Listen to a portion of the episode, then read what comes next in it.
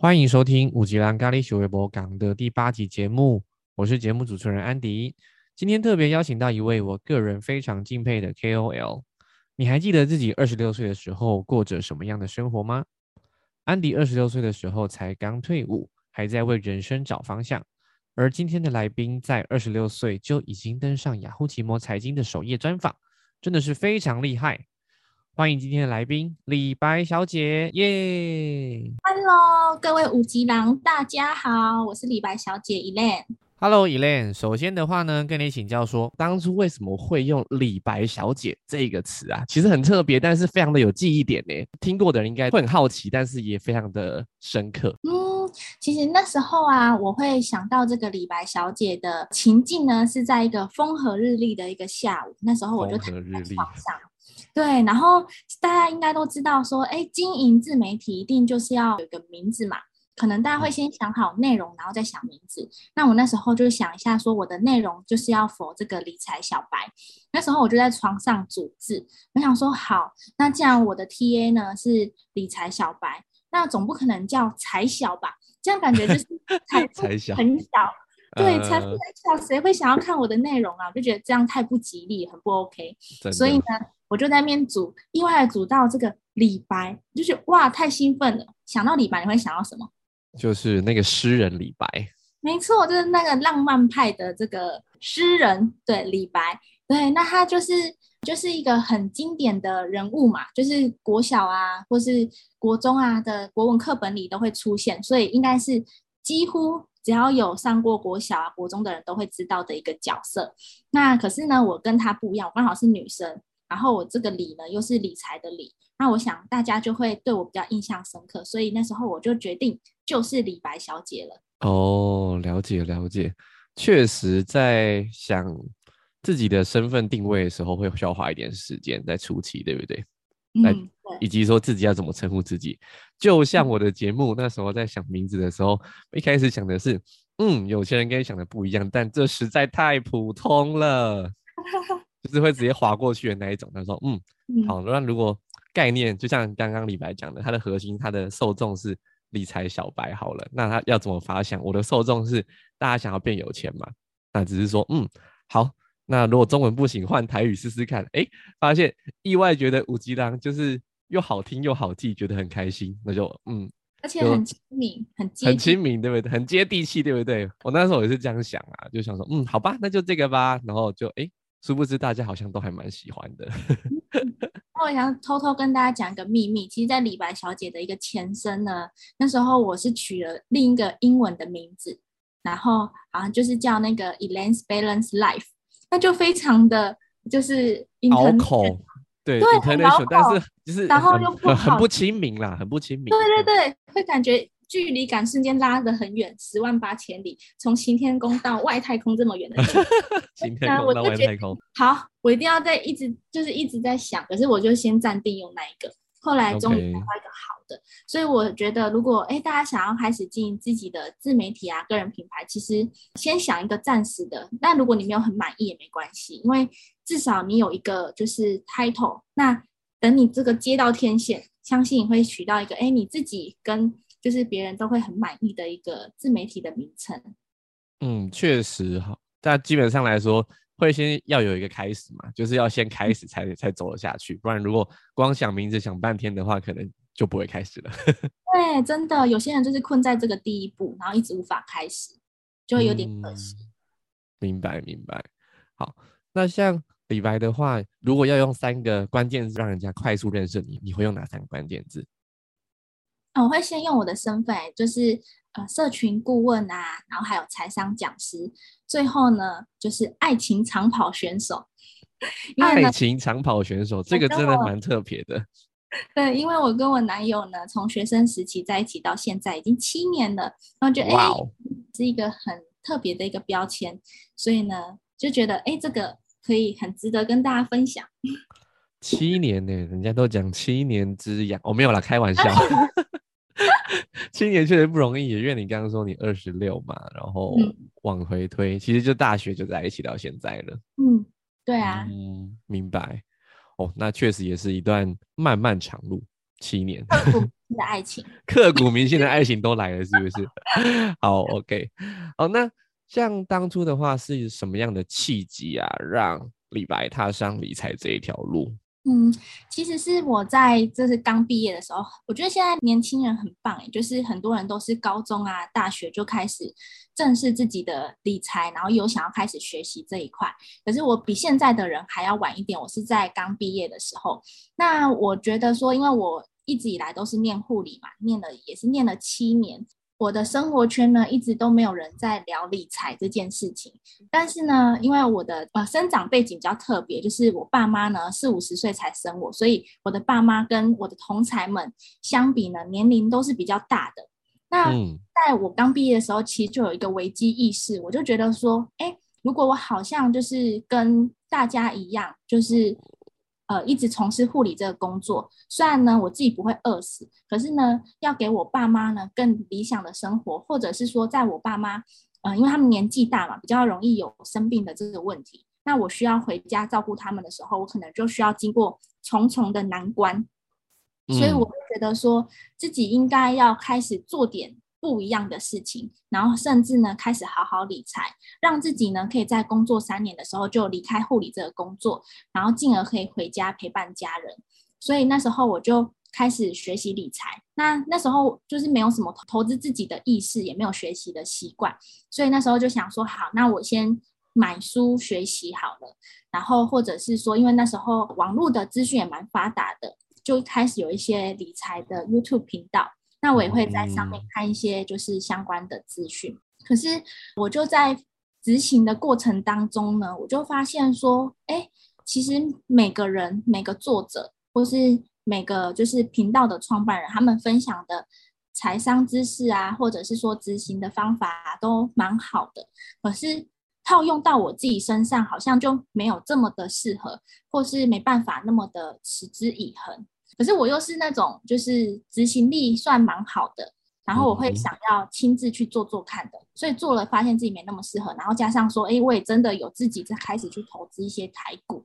那投资之后啊，我就发现说，哎，我好像不是在投资，我其实在投机，因为我会看到那些 IG 啊，或是 YouTube 都会讲一些嗯不错的公司，然后我就会去投，可是我根本就也看不懂他们的。一些基本面，后来我才知道说，哎，他们其实在分享的时候，其实已经是过了那个时机的，所以变成是我后来在投资的时候，就也不会跟他们有一样的报酬。对，所以一开始我的理财之路并没有那么的顺利。嗯，明白。所以其实会发现到说，就像我们当学生的时候，发现好像什么都要学，但是到底什么适合自己的，可能就会打一个很大的问号，对不对？嗯，对。所以后来我才会就是呃接触到天赋，就是来自英国这这套天赋系统。然后我想要知道说我到底适合什么样的方式，因为就像我刚刚说的，他们分享的东西内容都很棒，可是我不知道到底适不适合我自己。然后嗯，我可能刚开始做很适合，但是时间拉长了，可能一年两年，那还是适合我吗？这我就打一个很大的问号。所以我才会开始接触到自己的天赋。了解，那当时候的话，像你测出来的天赋是明星嘛？因为像安迪本身是地主，你觉得那时候测出来是明星的时候，你有什么感觉？哎，我有小小的惊讶，可是跟我一开始设想的那个没有差太远。因为我一开始就是因为会有这个简易测验嘛，那我做这个简易测验，就是没有那么准确的这个简易测验的时候，是发电机很高的创作者。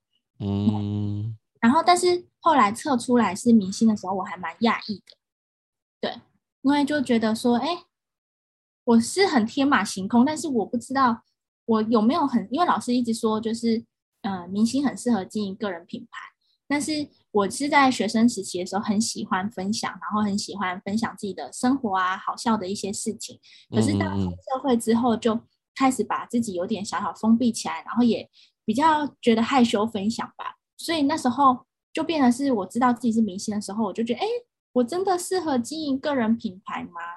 但是因为我是一个就很喜欢去尝试的人，然后我学了什么都会去做做看，去亲自验证一下，所以我才会开始呃有经营自己个人品牌的想法，也才有李白小姐的诞生。嗯，我觉得很不容易的一件事情是，就是刚过程当中，其实李白持续都有提到说自己的执行力很强这件事情。因为当你发现自己天赋是明星，然后老师有给你一些建议说，哎，明星很建议就是可以经营自媒体的时候，你就真的立刻去做了，对不对？嗯，对，因为我觉得我太好奇这是怎么回事，然后也真的好奇说。真的有像老师说的一样吗？经营个人品牌就会被看见吗？有这么一回事，就是已经有这么多的成功案例，那我自己就会想要自己亲自去做做看看自己也可不可以真的透过个人品牌，然后有拿到一个里程碑或是不一样的职涯变化。OK，那我觉得也刚好那个时候大概才三年多以前嘛，差不多三年多以前的时间，在三年前。对，那那个时间点的话，其实你说二十二岁那，可能那个时候刚好其实，I G 的发展还没有到现在这么蓬勃，等于说踩在浪头上，对不对？正要起飞的时候。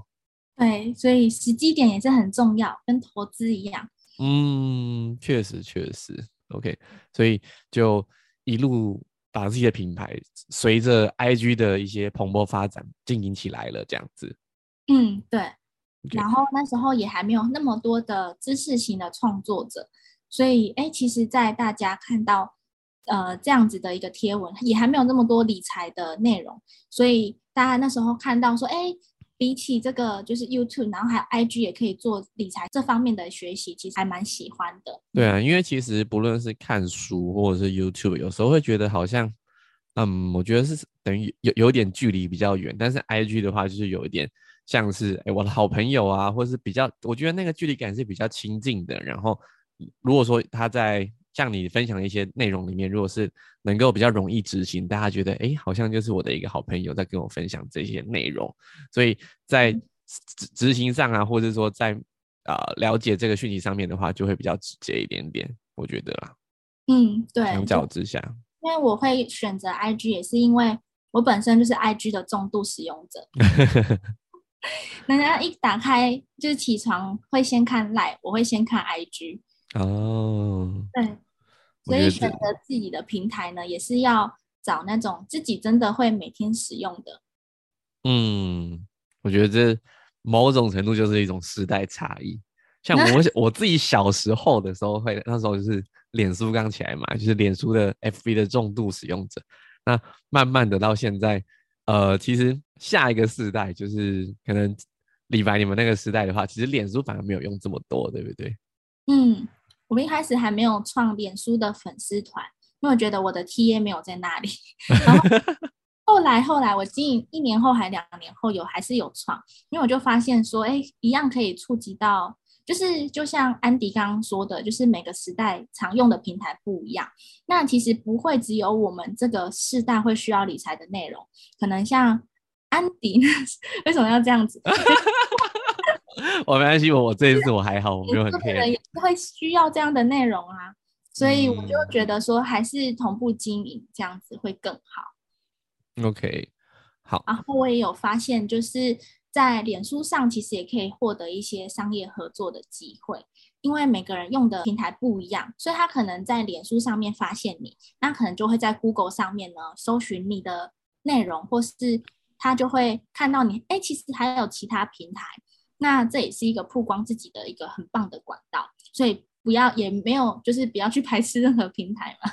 就是不要自我设限嘛，反正都要做了，那在多平台曝光能够有最大的效益，这样子。嗯，对，没错。OK，那像李白刚刚有提到说，呃，就是其实在学习理财的初衷是希望能够呃给家人更好的生活品质。那一直到目前的话，是已经算是有搬回家了，对不对？嗯，对，真的就是在操练天赋的三年后呢，成功成为自由工作者。那现在就是有时间自由的工作啊，然后也可以就是蛮自在的陪伴家人。那他们有需要的时候，我也可以及时的回家。就像我爸妈前阵子就是确诊，嗯哼，全家就只有我还没有确诊，然后我就天选之人就是你，没错，我就可以很自在回家，可能帮他们拿一些呃居格要用的就是备品啊，或者是说一些物资，我就觉得嗯，自己真的做对了选择，然后做对了决定，做对了行动，这样子。OK，讲到这边，其实我就很好奇一件事情，就是呃，在家工作嘛，那这样说你也是个人品牌的自由工作者，那对于一个人在经营个人品牌，同时间又是在家工作，等于说你要非常的有意识的去调节自己的时间。那关于这个部分，你有没有可以跟我们分享一下？你是怎么样去调节你的时间？不论是在工作上啊，或是跟家人相处上面取得一些平衡啊，加上你还有七年长跑男朋友。这样子 哦，对，就是我觉得在从上班族到这个自由工作者，其实最大的差异就是，嗯，你的时间就是可以自己安排嘛。那我觉得就是一开始呢，在这个转换的期间呢，我很容易有一点失衡的地方是在于说，我很容易把一整天的时间排满，就是早中晚都有一个咨询，然后每次其实做一个咨询呢，都会需要有一些事。事前的，就是帮同学做咨询，会需要有事前的，我会需要看一下他的内容，然后到这个事后呢，我会统总结一下我给他的一些方向，然后还有行动方案。所以其实这前前后后其实花不不会少，就是是大于一个小那时候咨询的一小时的时间的。嗯，然后其实咨询完都会需要一个大休息，所以。嗯，那时候我就把早中晚的时间排满，留给同学预约咨询。然后后来我就发现说，哎，这样真的是有点太累了，然后自己无暇去顾及，就是我可能其他平台的内容。所以啊，就是在调整的过程当中，我就发现说，其实，在自由工作虽然时间很弹性，可是其实你的休息时间也是要排进去的。因为我就发现说，我是成型人，也就是说早上呢工作啊。就是是最有精力，然后脑袋是最清晰的。只要时间越晚呢，我脑袋就会越浑浊，然后思绪就会变慢，效率就会变低。所以我就会把我的工作重要的事情呢，集中在早上或是下午的时间。那晚上呢，就让自己好好放空脑袋休息。就是时间安排，我觉得就是因为自己还是会有一些惯性，就会哎看到时间哪里有空就往哪里塞，所以我就会。就是还在一步步的调整这时间管理的部分，就要让这个休息时间也排进去，让自己有时间可以去沉淀。我觉得这对于自由工作者在呃身心灵的平衡上面呢，会是还蛮重要的一件事情。嗯，确实啦。那尤其再加上说，其实李白的天赋是明星嘛，明星的话，其实发现能量也很强，所以。其实对于发现能量强的人，要适度留给自己一些空间，那才会有一些像灵感啊，或者是说不会这么耗能啊。你要补充一些能量，对不对？对，就像是那个李白小姐的名字，也就是在我大休息的时候想出来的。所以灵感呢，不会是在你很忙一直工作的时候突然有蛮好的灵感，通常那种灵感会是在你休息的时候会出现的。所以反而休息对于发电机人也是很重要的一件事情。OK，那像你怎么去平衡？因为刚听起来，其实你在工作上面投入了不少心力嘛。因为毕竟是自由工作者，收入是自己决定的。在这之间，因为你跟关系的部分，包含说像呃爸妈陪伴父母，以及说男朋友，我记得你们也不是就是同个地方嘛，算是远距离，对不对？嗯，也是远距离。对啊，我觉得这非常不容易，然后还长跑七年这样子。嗯。你是怎么样去平衡这一些关系的？在工作之余，嗯，在爸妈的部分呢，因为我现在就是住家里嘛，所以其实跟他们相处时间算多。可是有时候因为我会忙于工作，反而哎也跟平常差不多，就是跟一般上班族啊陪伴爸妈时间差不多。所以这时候啊，我就会呃调整自己，可能一个礼拜带他们出去一次，就是至少可能留一个下午或一个晚上，然后带他们出去一次这样子。然后或者是说，可能跟他们跟我妈运动啊，打打羽球这样。然后其实我觉得，嗯，大家可能会爸妈啦，就是那一辈的，可能都会觉得说，哎，好像每天看你在家里，不知道你在干嘛，这样，然后会有一点担心，是来自于他看到你的状态不平衡，所以才会关心你说，哎，你要不要去找一份工作，或是怎么样？因为像是，嗯，去年我刚离职的时候，然后在家工作那段期间，就我。离职的时间蛮刚好的，是四月，然后去年的五月疫情就大爆发了，所以那时候我妈看到这样的新闻的时候，她跟我说：“哎，我不是叫你晚一点离职吗？你这样工作好像会不好找。”哎，在那时候在他们的脑袋里，其实没有在家工作这件事情的。嗯，所以我就跟他说：“你应该要很庆幸啊，就是我现在可以就是在家工作。不然我看就是我的同事们，其实那时候状态都还蛮不好的。”但是也不是说，就是还是很辛苦那些就是在疫情期间坚守自己岗位的医护人员。那那时候我就觉得说，我就应该要给我爸妈更多的一些安定感，让他们知道说，哎，我其实是一直有收入进来，然后也是一直有事情要做的。所以像我可能有咨询，或者是说，哎，我要开会，我就会，或是我什么演线上的演讲，我就会跟他们说，说，哎，我现在有什么什么事情哦，然后你们这段时间先不要跟我讲话。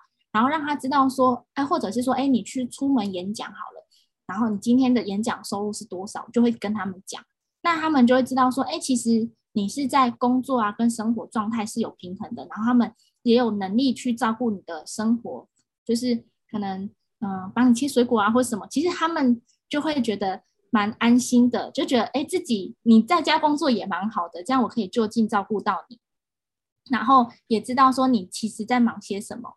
对，然后他们就不不会说一直说，哎，你要去找一份工作或什么的，因为他们知道我在做什么，然后也慢慢的知道，就是当别人问起的时候，他就会说，哎，他现在都会呃去外面演讲啊，或者是说，嗯，在经营网络的一些东西啊，大概他们会这样子讲，他们还不知道什么是自媒体跟个人品牌，不过因为我妈我妈也有追踪我，她就会看到我的分享或知道我的想法，所以她就会蛮安心的。所以其实安心感在跟爸妈关系之间那种安心感，其实从生活上的一些小细节，然后慢慢建立的。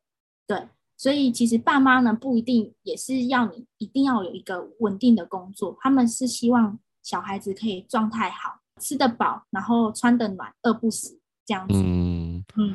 好，关于这一点的话，我真的要跟李白好好学习一下，因为其实我工作属性的关系，因为我其实是。嗯，算是可以远距离工作的，但还还没有像李白一样是一个自由工作者。那我在家里面工作的时候，就就前期发生了很多磨合上的问题，因为我我的话等于说我平常是关在房间里面嘛，然后可能透过网络开始呃扣客打电话出去，但因为我的房间有一扇窗户嘛，反正我我爸我妈发现他叫我没有反应的时候，就很本能把那个窗户打开，然后哎吃饭喽，哎然后我就呃。我在跟客户在电话上，然后他说：“哦，他才把它拉起来。”然后我后来发现，我好像应该要去做一个牌子，就是像像刚刚李白讲，其实都是在做事情的时候主动告知，让他们安心，而不是说他会觉得说：“哎，你整天都在家里，我也不知道你在干嘛，这样到底有没有收入那种感觉。”嗯，对。然后再就是他刚刚提到说，可能我每周花花一段时间去做，怎么讲？我们讲有品质的陪伴，在那个当下是。没有工作，没有手机，我们就是单纯我们在呃相处这件事情上面。对，像我妈的兴趣就是看八点档，那晚上时间我有时候也会陪她看一下八点档。哦，那她可以跟燕信当好朋友哦。对，没错啊，也是因为在陪伴我妈看八点档过程当中，我竟然也在追八点档。然后就跟燕青会一起看这样子，不过幸好已经完结篇了，我下次不能再这样，只能陪我妈十分钟、二十分钟这样。哦，就是不要入戏太深，我只是在陪伴，我没有要真的呈现沉沦下去。对，然后还有就是我会在，因为我爸妈就是下午会喝泡茶，然后看看电视啊这样，然后所以在这段时间呢，可能四点到五点这时间，我也会去陪他们一下。所以其实，在这过程当中，就是在回家工作，我就发现说，哎，其实我觉得我爸妈好像跟我以前认识的爸妈不一样。以前就是虽然也是可能学生时期还是会住家里，可是就是好像没有那么仔细观察我的爸妈是怎么样的人。上完能量学啊，上完一些课之后，回家开始跟他们有品质的陪伴，然后观察他们，才知道说，哦，原来我的爸妈就是哦，有好多好棒、值得我学习的一些特质。嗯，确实确实，就是，呃，我觉得也是透过一些学习，因为其实爸妈的部分就是我们这一生下来最密不可分的一段关系。嗯，你说第一段关系，那最先认识两个人嘛，就是爸爸爸跟妈妈。那就是说，所以其实，在他们身上有很多我们值得学习的地方，只是可能过往的话，在呃成长过程当中没有意识到这件事情，直到有人告诉你说，哎，其实他们两个是我们最值得学习的，这样子，然后发现回过头来就发现，哎，其实我不用外外外面学这么多，从他们身上我们就可以学到很多了。嗯，对，只是我们要打开眼睛去看见。然后再男朋友的部分没有讲到。对对对，我刚刚就想说，你如果再没有切过去的话，我会再再问一次。对，因为大家一定会觉得远距离的恋爱很难维持。对呀。对，但是我觉得在这部分，可能是我自己也蛮会找事情给自己做的，所以很少会去一直想要黏着男朋友啊或什么的，所以我就会在我们常常。就是在我们远距的时候啊，我们在晚上的时候，就是我们固定会讲电话的一个时间，然后我们会讲一下，哎，今天发生了什么事啊，然后或是有什么，嗯，就是想法啊，然后我们就会在那段时间，就是我们交流的时间，然后我们平常也不会一直就是传讯息，可能是我太少回了，发现传都不回，干脆不传了，晚上再讲就好了。他都会说：“哎，你今天好像只有回一次早安宝这样子。”他是左边人吗？记这么清楚？然后我都没有发现，就是有时候我真的是很 in，就是 enjoy 在自己的生活跟工作当中。嗯。然后，可是有时候我们就会一次就想到，就打电话，直接打电话，就觉得哎，还蛮方便的。然后在哦，就是我觉得在这个我们的之间相处上面，我也是觉得。学到蛮多的，一直有在进步。就是像跟安迪说的，就是有时候我也会很投入在自己在做的事情当中，所以每次可能来找他的时候啊，那我可能也会排自己的工作。可是后来啊，我就是在排程上会特别避开我来找他的时间。我就希望说，哎，虽然可能我们呃只有相处两天三天好了，那我可以把这个品质陪伴的品质给拉高，让他有。感觉到我好像虽然才这三天，可是却陪伴的品质好像是七天甚至是十天的这种感觉。那当有这样子调整之后呢，我们彼此都还蛮平衡的。对，不过现在呢，就是时间比较自由嘛，所以其实我们有时候虽然一个月来找他一次两次，但是我们时间是长的，可能会到四五天啊这样子。不过像以前护理师的话，就是会比较难，就是可能一个月只有两天这样。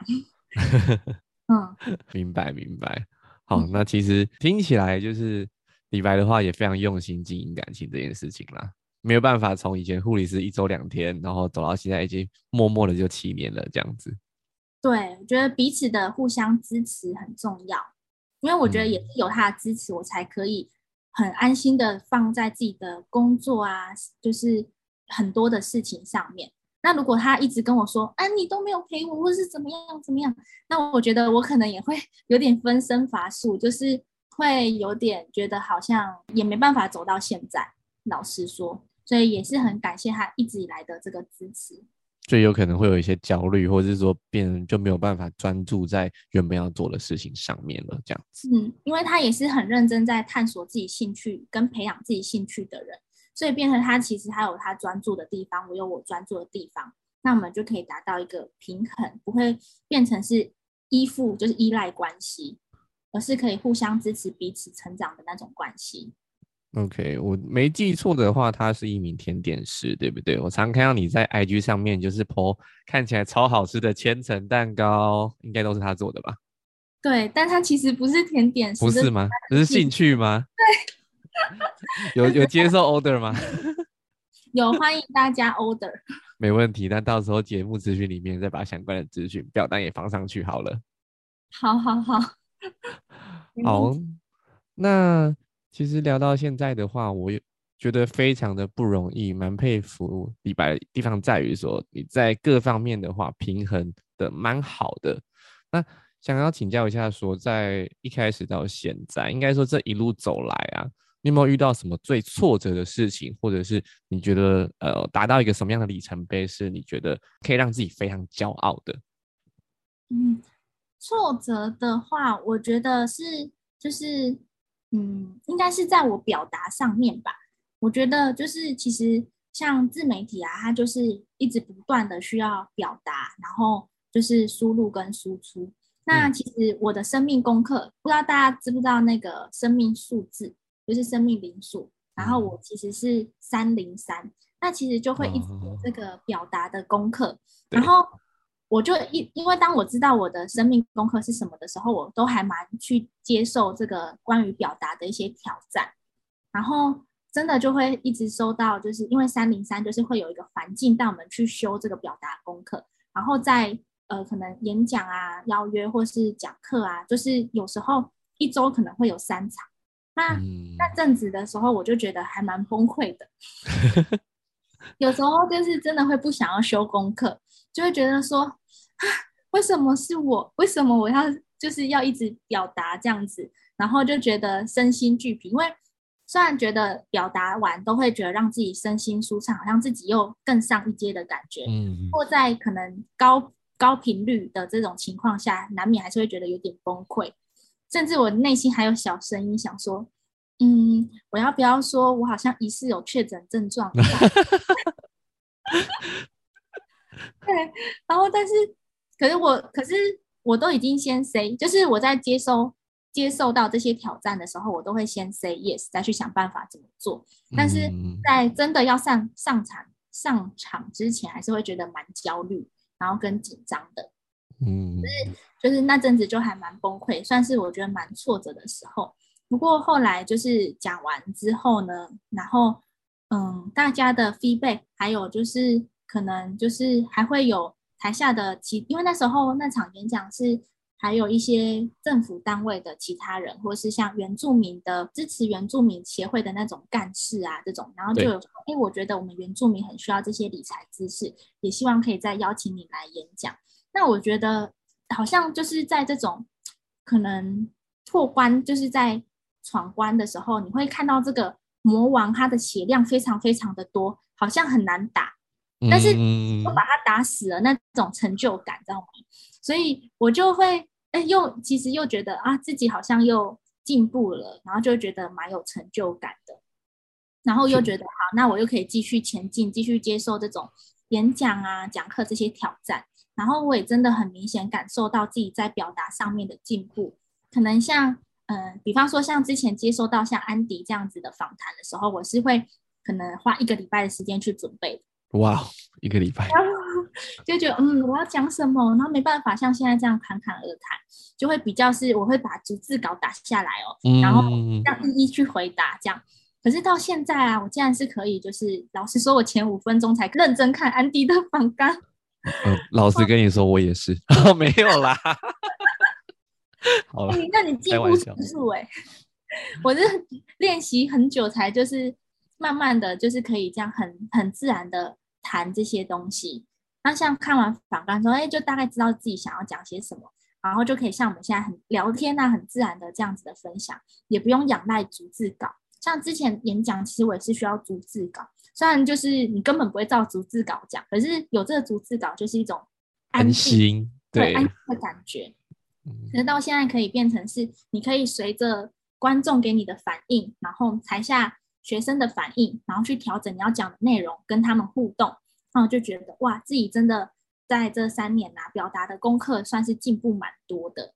嗯嗯，OK。里程碑的话，我觉得就是在。其实，在每次有一个初体验新的合作，我都觉得这是一个里程碑。比方说，像第一次接受到出版社的呃合作书籍的邀约，第一次接到商业合作，也就是所谓的业配，然后还有第一次收到演讲，然后或者是说，哎，可能有一些商业合作是比较特别的，像是嗯阿寿皮鞋，或者是说 什么嗯清洁家里的工具啊，我就觉得，哎，这些都是。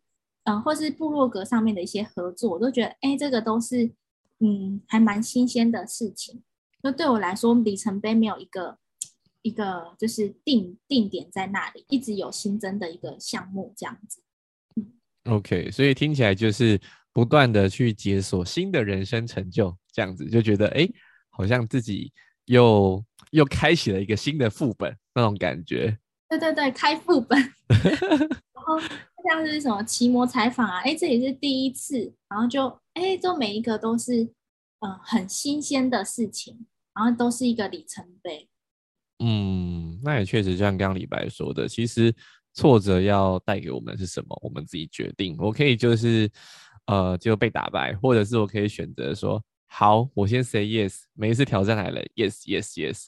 那在过程当中不断的扩充自己的能力，真的，当你走过了这么一段路之后，你再回过头去看，发现哇，自己走了好远哦。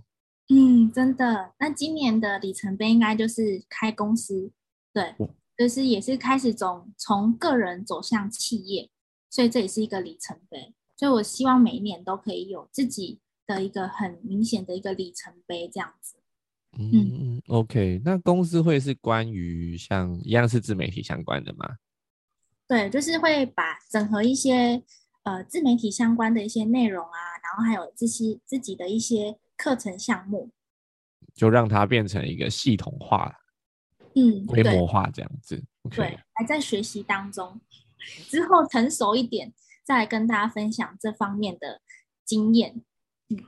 OK，那除了这个之外，我记得之前好像我看李白的 IG 上面也有开过线上的课程营队，对不对？嗯，你可以跟我们聊一下它的内容是关于什么的吗？你是说财富丰盛工作坊吗？对对对，就这个，就这个。嗯，这内容其实是。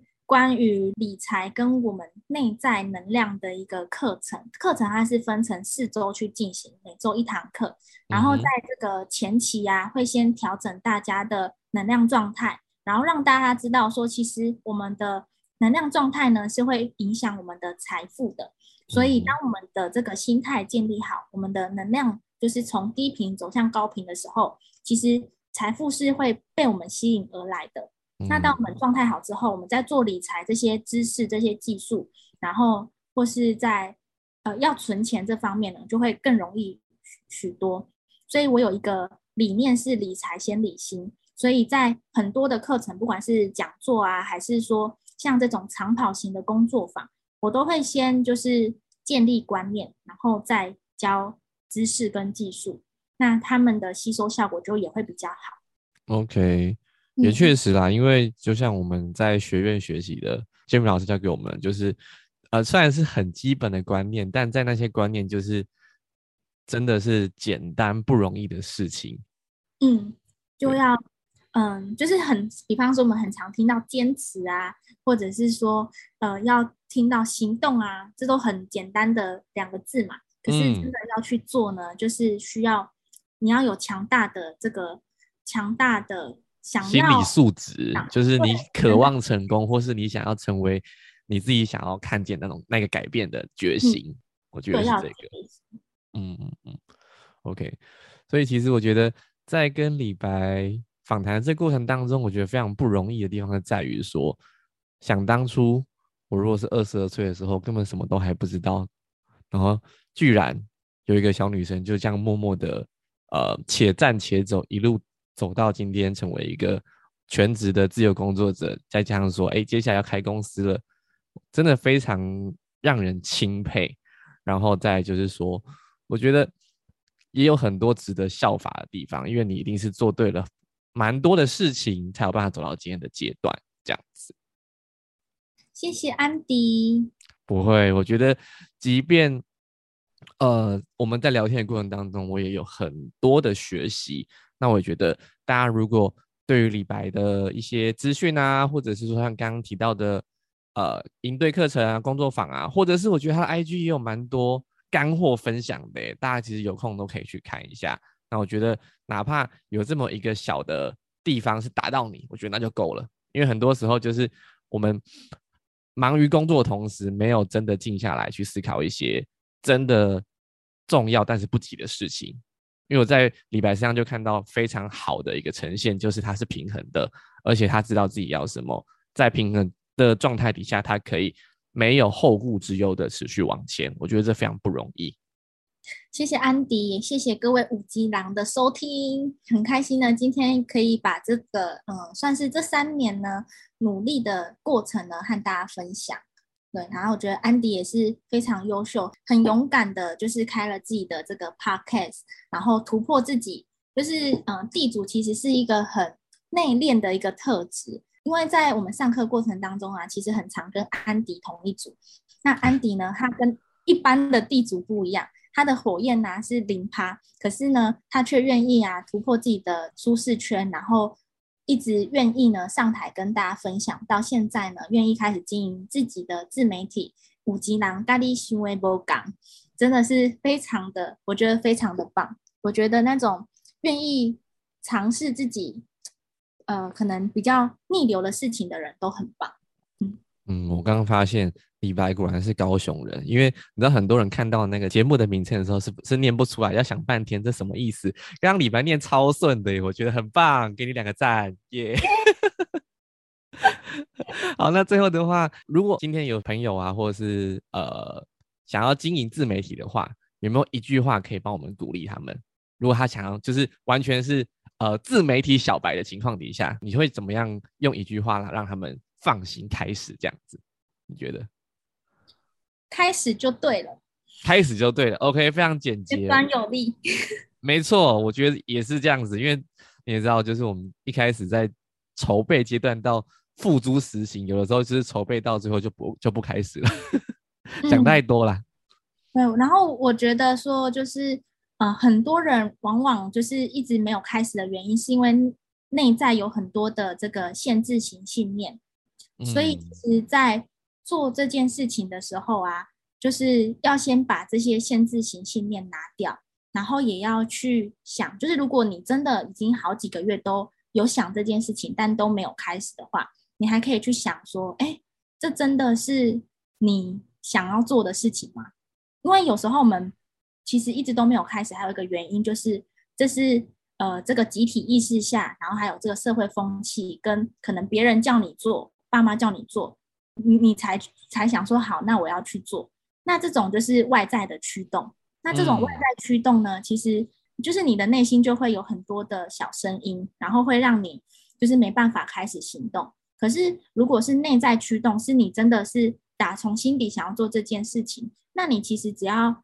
呃，先把这个这个限制型信念拿掉，然后让自己开始，那就好了。因为你是内在驱动，你做的就会比别人还要长长久久。那如果你是外在驱动呢？你是因为说啊，大家都说现在要从这个从零开始啊，经营个人品牌，要创业啊，让别人看见啊。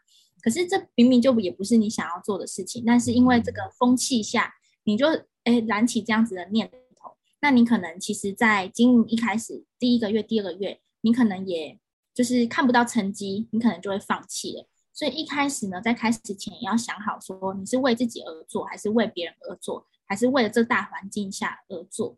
那这个会影响你在经营自媒体这个路上能不能就是呃长久经营下去的一个关键。因为经营自媒体它是一个马拉松，它不是一个短跑赛。嗯，确实确实。好，那今天的话就很谢谢李白来上五吉良的节目，耶！谢谢。那如果对李白相关资讯有兴趣的话，我也会把它放在节目的资讯栏位。我们就下一次见喽，拜拜！拜拜。